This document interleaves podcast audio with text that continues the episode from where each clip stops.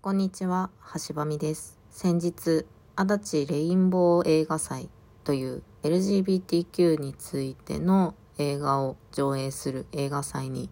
行ってまいりました。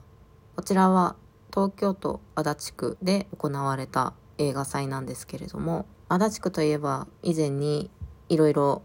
LGBTQ について記憶に新しい、まあ、差別的な発言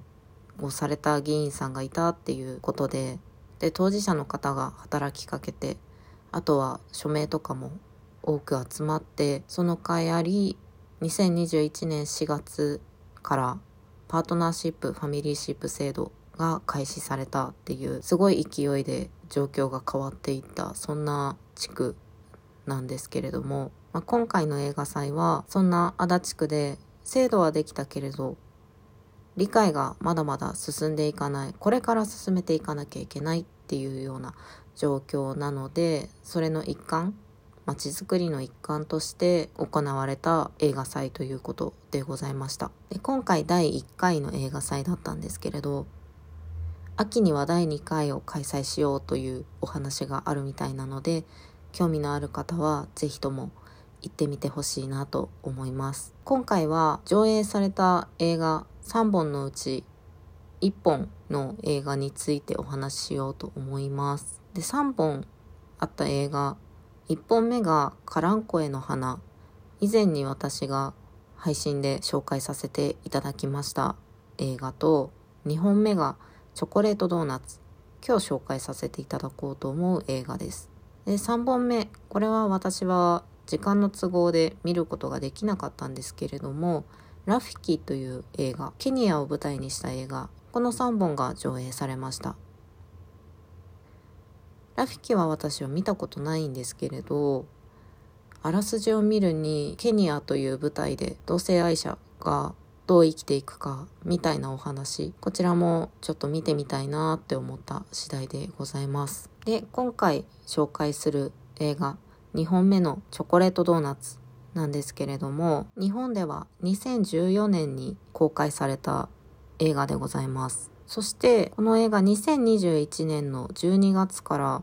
2021年1月まで舞台になっておりました東山紀之さんが主演されていましてとても素晴らしい舞台だったんじゃないかなと思います。チョコレートドーナツという映画1970年代のカリフォルニアを舞台にした映画でございましてショーダンサーをしているルディという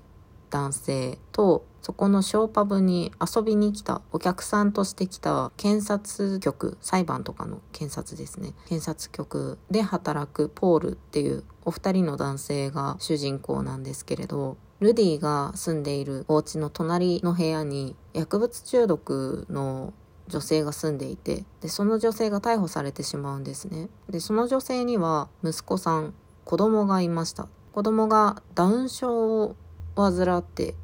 おりまして逮捕されてしまったので、まあ、置いてかれた状態。そこにルディが一緒に住もうと引き取ろうとしていろいろ奮闘するっていう映画なんですけれど、まあ、ネタバレなくお話をするととても愛にあふれた映画。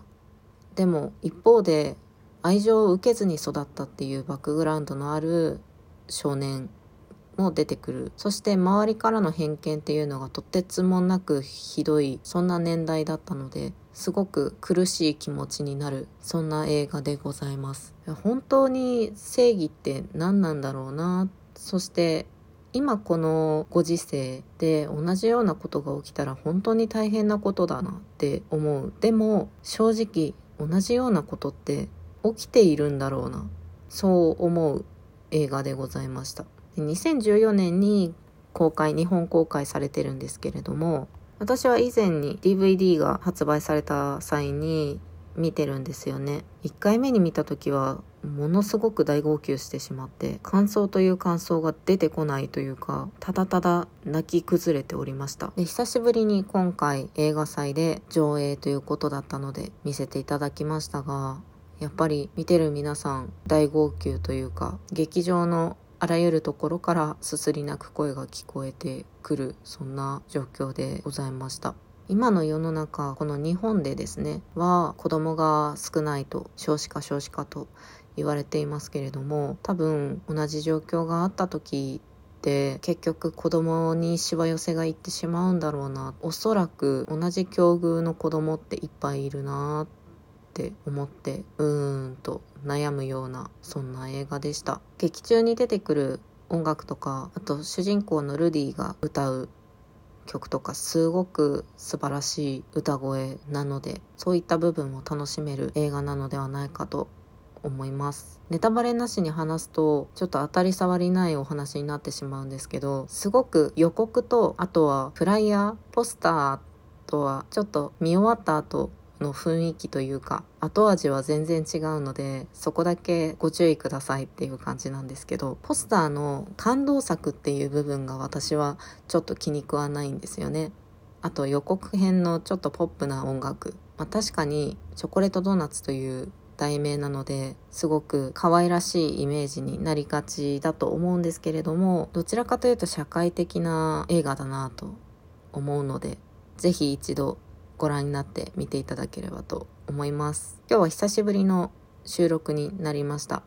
いくつかお便りもいただいておりました。読み上げしなくていいよって言ってくださってるので、読みましたよ、ありがとうございますとだけ言わせていただければと思います。今日はそんな感じです。それでは